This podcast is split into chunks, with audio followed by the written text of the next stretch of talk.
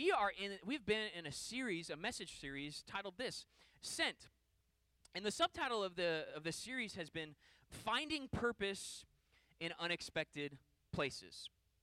I don't know about you, but like I'm not a I'm not the biggest fan of like unexpected types of situations. For me, I don't know about you, it's a little bit more difficult for me, speaking on behalf of myself, to find purpose sometimes in places that you aren't necessarily expecting. And, and here's what I know life throws us curveballs, right? Even in our curve, even throws us curveballs in our attempt to live and exist in life when it comes to other human beings that sometimes we adore. Other times, human beings absolutely annoy us, right? So, in this series, we've been talking about this big, massive idea that where there's people, there's purpose. That whether we like it or not, not we are all sent people. You might be like, well, I don't, I didn't hear the, the heavens didn't part, and I didn't hear God tell me to go on a mission. Right, but you are on mission. You are sent to people, regardless if you admit it, want to admit it or not, because you typically have a job or in spaces where other people exist. And we're trying to find purpose in the midst of all those places where we find ourselves in our life's rhythms, um, where we have been sent to people. Now, specifically this morning, if you're taking notes, the title of this message is really simple. It's this Take a Chance. And this morning, um, we're going to be taking, talking about taking chances on people, right? As we talked about human beings, as we talked about, as we've been talking about other people, um, taking chances on people sometimes can be a really difficult thing.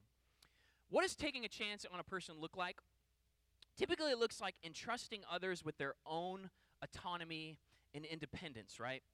Um, for those of you who have kids who went back to school this week, this really relates to you because when you're dropping off a preschooler at school for the first time, you are entrusting on a new level of autonomy and independence for that person, right?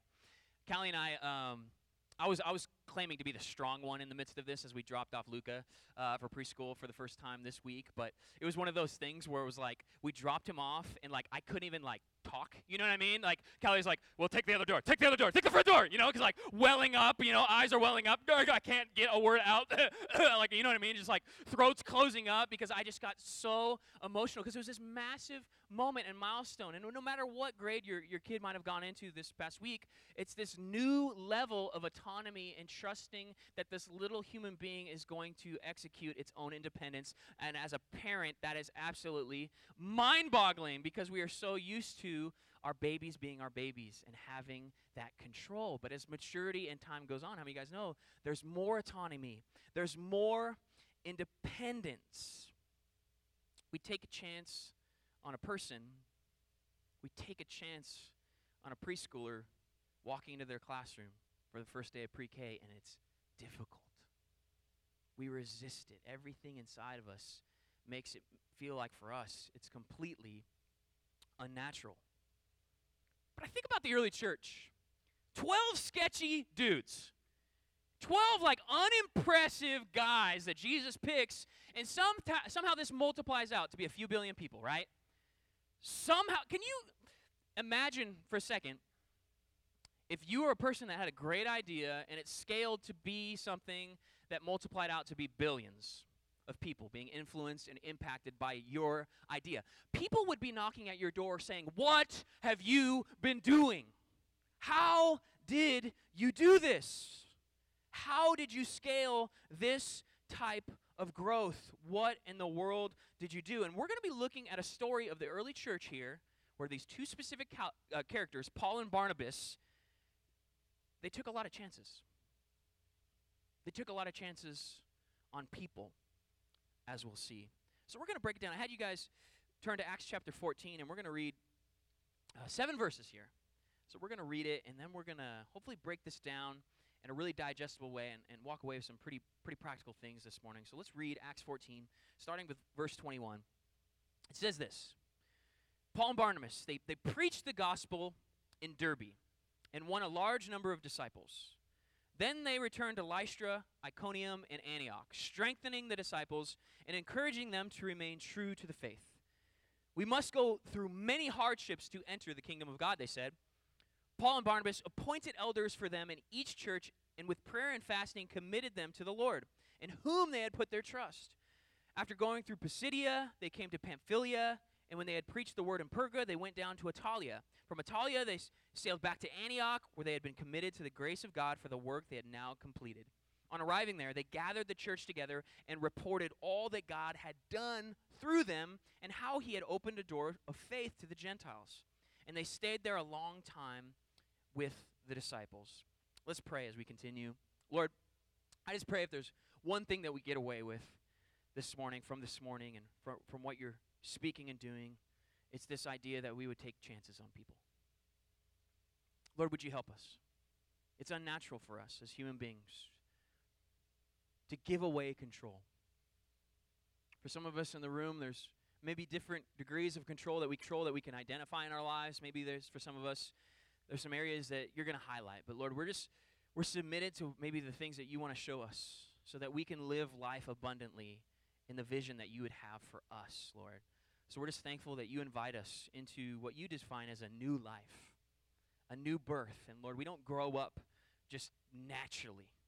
But Lord, maturity is something that requires intentionality, taking risks, and trusting certain people or certain things in areas that, man, it just doesn't feel like we should. But Lord, help us this morning. Help us identify those areas. And Lord, be with us in, in our midst. Lord, we're just thankful that you're in relationship. You're not mad at us. You're not sitting up in the heavenly realm with your arms crossed, disappointed.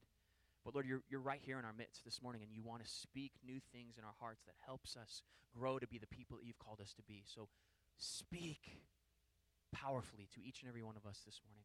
In Jesus' name. And everybody said? Amen. Okay, we're going to break this down a little bit this morning. There's so much here uh, that I want to get to. But let's, let's first look back up at Acts 14, verses, verse 21, and really the first half, of- half of that verse, uh, 21a. And it says this, this, this section of scripture begins by saying this, and, and speaking of Paul and Barnabas, these two guys, right, these two leaders of the early church, it says they preached the gospel in Derbe and won a large number of disciples. I love this. I love that this section of scripture starts off with this idea of winning a large number of this word called disciples. Because this is what the church is all about. The church is all about disciple making. Why does the church of Jesus exist? To make disciples. What does the church of Jesus produce? Disciples.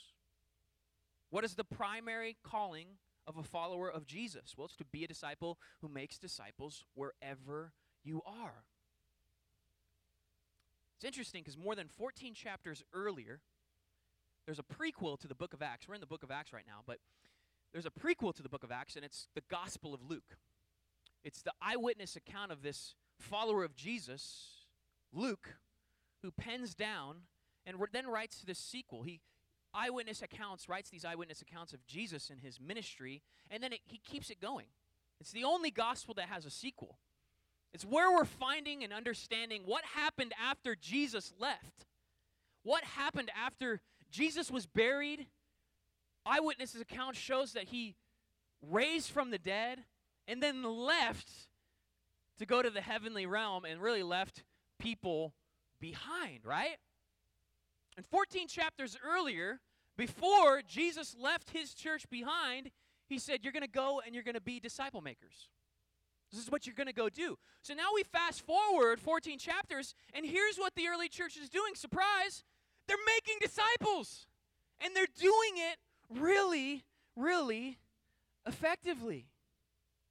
And what's interesting about being a disciple maker, more than being a disciple, is when you're a disciple maker, you know what it requires you to do? It requires you to entrust into someone else.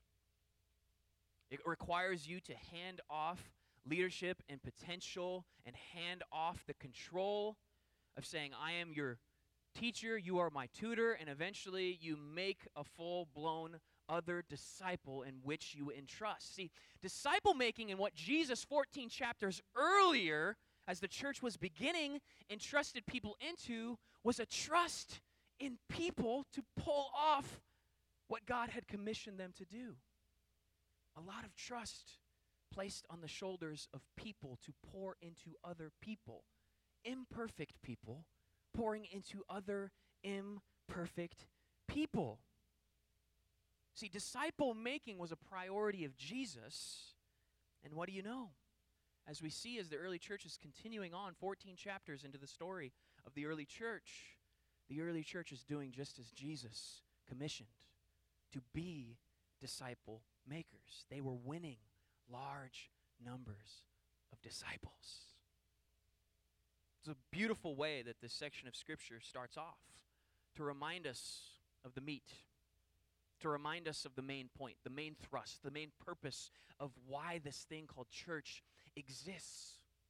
Because we can have so many definitions, but I love how the book of Acts shows and stays pure to the idea that Jesus has commissioned his church to be disciple makers. And then it continues on in Acts 14 with 21b. We start getting into some geography, so we're going to break this down. It says, Then they returned to Lystra, Iconium, and Antioch, strengthening the disciples and encouraging them to remain true to the faith. We must go through many hardships to enter the kingdom of God, they said. So there's all these random names, right? So we're going to have a map up here to help kind of understand like what's happening in this section of Scripture. So at the top of the screen there, you can see um, this is obviously the Mediterranean Sea, what modern day Mediterranean Sea area, the coastal area of the Mediterranean Sea. And we see Derbe being that kind of beginning place. And then we, we, we see they're, they're heading in all these different directions. And what's interesting about this is they're heading back in directions that they had already been. See, they've been on this large journey to go tell people about, man, what's, what's God doing in the midst of humanity right now? And they've made their way through some of these cities, and now they're, they're making their way back. They're returning to Lystra, Iconium, and Antioch, which is not the same Antioch in the Syrian Antioch as their final destination, but as a different city, conveniently called Antioch, which on the map you can see is located, it's called Pisidian. So they're heading back to all these different places, and it says that the scripture says they're strengthening the disciples. They're encouraging them to remain true to the faith. They're reminding them that this isn't going to be easy either. They're reminding them there's many hardships that you're going to have to endure to enter the kingdom of God. You see, on this mission, these guys have been led by God. His Spirit has been leading them and His Spirit has been leading them to places where there's unexpected obstacles. But this is how God's so amazing. We live in a sinful world where we have free will. And the way that God works when it comes to our opposition, He's like, okay, sin manifests here, obstacle, person that's acting crazy, person that is against me. And God's like, I'll lead you there and I'll show you my strength and I'll use that as an obstacle that, yeah, might hurt you, might give you a little bit of pain, but on the other side of it, when you trust me and you place your trust in the midst of these bad situations because of the curse of sin, I'm going to get you through it, and you are going to be a better, stronger person on the other side. See, it's amazing that the Holy Spirit directs us in directions where sometimes we have to face the fact that we live in a painful, sinful world. But God's like, watch this push through the pain, and on the other side, you're going to be stronger, you're going to be more equipped, you're going to be better fit to face the future obstacles and to encourage the people around you that are struggling and suffering with the same thing. See, this is God perspective. And this is what God is allowing the early church to push through.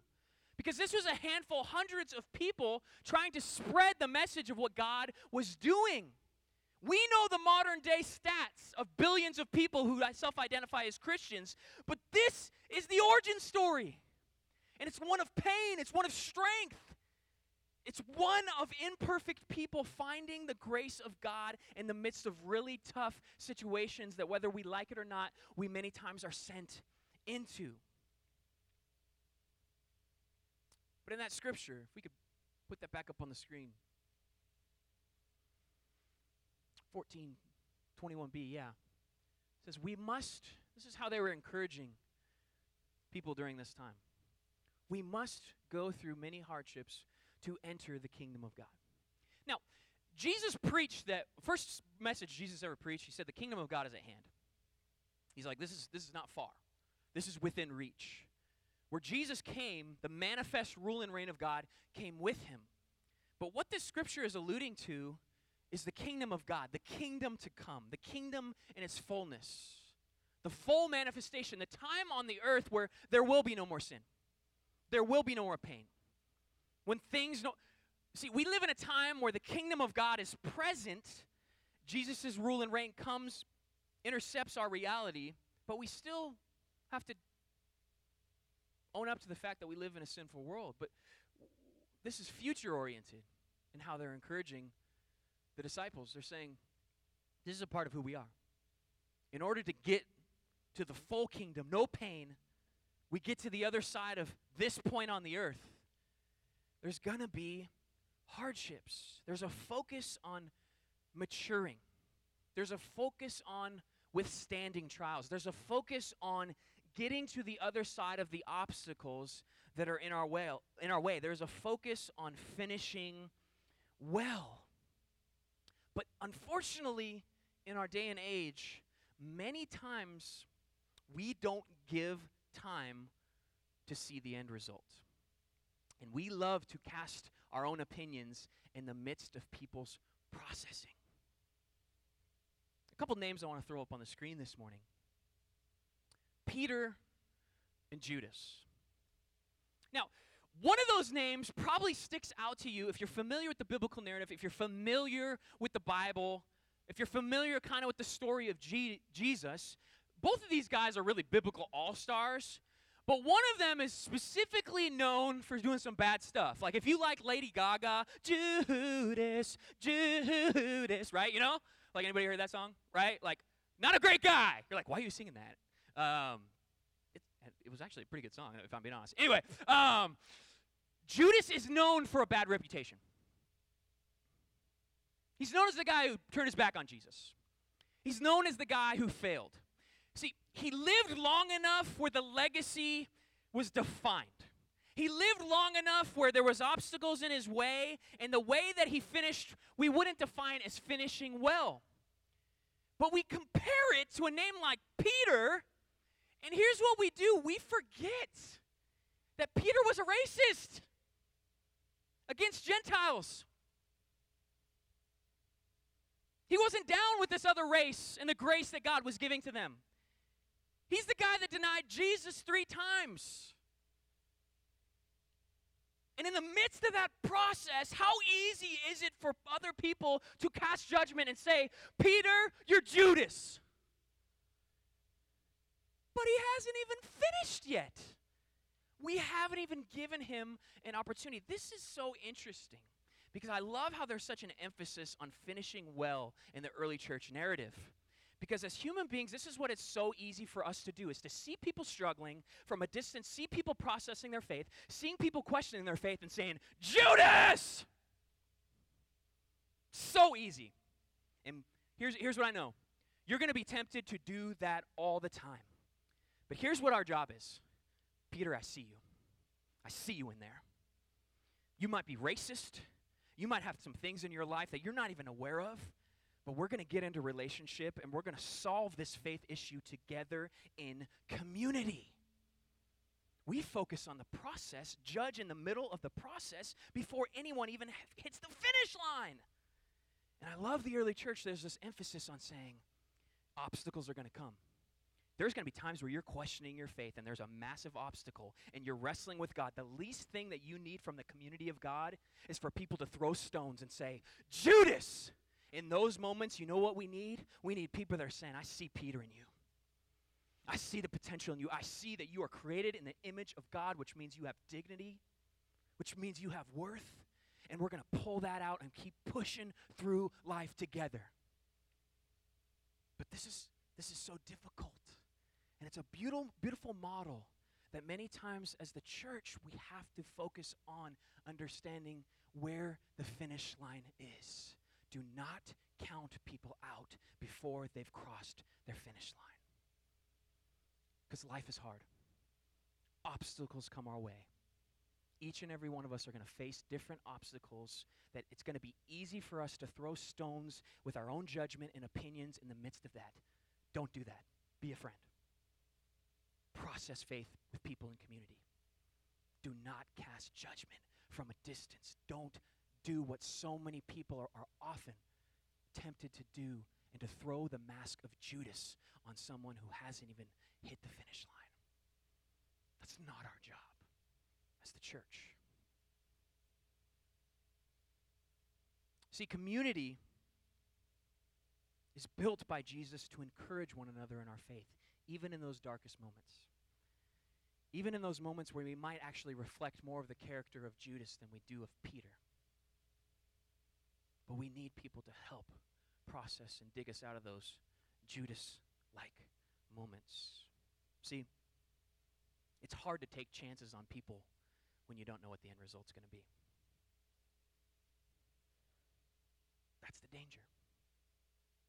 This person's acting in a way I don't want them to act. I don't have control of this person's moral behavior. It's risky. It's risky getting down in the trenches with people in those types of situations and seasons of their life. But this is the very place the church has been called to execute God's love and his mission. Let's continue. 1423, it keeps going. Paul and Barnabas, now it says they appointed elders for them in each church and with prayer and fasting committed them to the Lord in whom they had put their trust. This is mind blowing. This is where it starts to get a little mind blowing for me. I got to be honest. Like, uber trust. Like, we're like visiting places a few times, and now we're appointing elders. See, there's governance in, in the way that the church is set up. And uh, this slide uh, up on the screen, it's gonna, it's to help us. This is from a previous message specifically that was, was in a former series, but there's two main governing titles that the, the Bible gives for the church elders and deacons. Elders many times transition into the language of what we would equate to a lead pastor, right? My current role, I'm the elder of the church, right? And then we have deacons, which represents leadership, leaders in our church. You know, for our church, this would be small group leaders. This would be our ministry team leaders who have leadership over our teams on Sundays, right? Different governance. Our board, our, our, our, our church council would be, a, a, right, a, a group of deacons that help steward and empower the vision of the direction that God has empowered within the elders, right? The lead, the lead dogs. And, and, and once again, this word doesn't pop up too many times in the New Testament narrative, but this is one of the times it's popping up. And the posture is really interesting because they're praying over people second time through, and they're empowering them to be elders, to be the guy. I love what N.T. Wright had to say about this as I was studying uh, this section of Scripture. He says this All that Paul did was to come through town a few days or weeks after his first preaching, first preaching, one sermon in, everybody, to appoint elders. To fast and pray and lay hands on them, and then to move on. Apart from the odd letter and a follow up visit in a few years' time, if they were lucky, that was it they were on their own. It's fascinating because right now, I don't know about you, that makes me super, super uncomfortable in the control that we've constructed many times in what we want to see and control and have our fingers in when it comes to the big, massive idea of church. This makes me feel uncomfortable. When I read through this and was studying this week, I'm like, no, surely this isn't what they did. This is how the early church was functioning. This is how they were pulling off the mission of God. But this big worry, the big worry comes in front of us. Are these people properly prepared? They're going to screw it all up. Here's what I'll say speak from my own experience. Was I 100% prepared to be the lead elder of this church? Let me be real clear and honest with you. Absolutely not. But someone took a chance on me. Multiple people in my life who saw more Peter in me than Judas took chances on me. I'm here today as a byproduct of God's grace. I never want to devalue that. But I'm also here today based on the simple practical reality of God's presence and manifestation through spirit led people who believed and took a chance on me. It's taken growth, intentional learning. There's some pain wrapped up in there. There's a lot of processing. And there's a tough reality that I've had to face that not everyone's willing to endure at the pace of pastors' personal growth, imperfections, and mistakes. That's a really tough pill to swallow. But but let me make it clear. My job as the lead pastor elder of this church isn't to make sure that everybody's on board with what we're doing and what we believe God is doing. My job is to never give up on you. And I won't. And I'm not. And we are called here. And in the midst of it all, the obstacles, the learning, I look back these past three years, I'm like, I've never drank from such a fire hose in my entire life. You know what I'm saying? But I'm better for it. And I'm seeing the grace of God on the other side of it as He's continuing to write my story, as I haven't hit the finish line yet. And there's voices that are saying, Judas. And there's other voices, the voices that, man, get me, keep me going, that are saying, Peter, I see you in there. I see you. I see the imperfect guy who doesn't have it all together, but somehow manages as an imperfection to be the so called leader of the church. Peter was the first pope in the Catholic tradition, everybody. And he was a racist when he first started following Jesus. That doesn't fly in 2019. But in the way Jesus allowed it to process was through relationship, through growth, through intentionality, to allowing a life that's messed up to continue to form and look more and more and more like Jesus at a pace you might be uncomfortable with. See, this is what happened. They laid their hands on these leaders and these future elders, and it really reminds us why laying on of hands and what it, what it represents, what it means. See, in this situation, you can't deny what the laying on of hands actually meant. It meant I'm committing these people to the Lord. And I actually am doing it. Because I don't have the freedom to pick up my phone, text, call, be in constant communication. Paul and Barnabas were like, We're entrusting you to the Lord. We're laying hands on you, and we're going to be gone. Paul's like, You might hear from me, a letter from me, but we are literally appointing you and saying you're God's. We're trusting you with God. And here's what happens when you do that something horrible happens called sometimes people screw up, sometimes they succeed.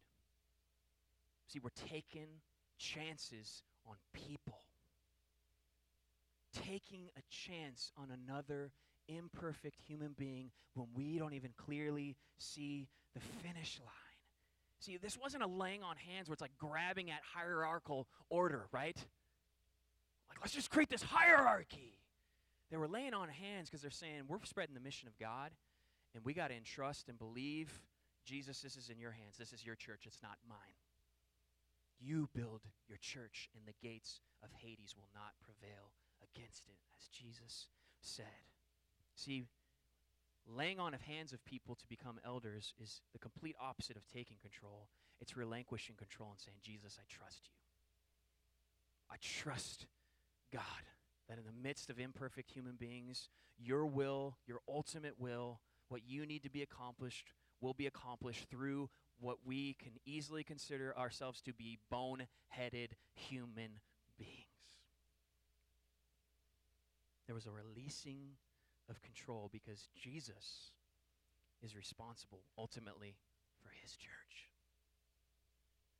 But it freaks freaks us out when we begin to take chances on other people. Let's keep going here.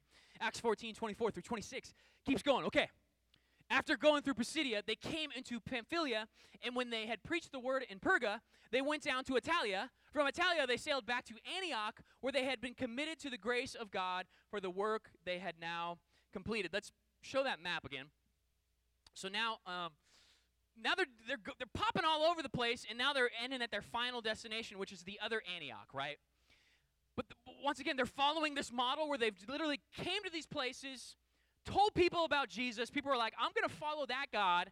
And then they zip back around one more time, encourage them, lay hands on them, anoint them to be elders, the governing officials of the church, trusting them to the Lord.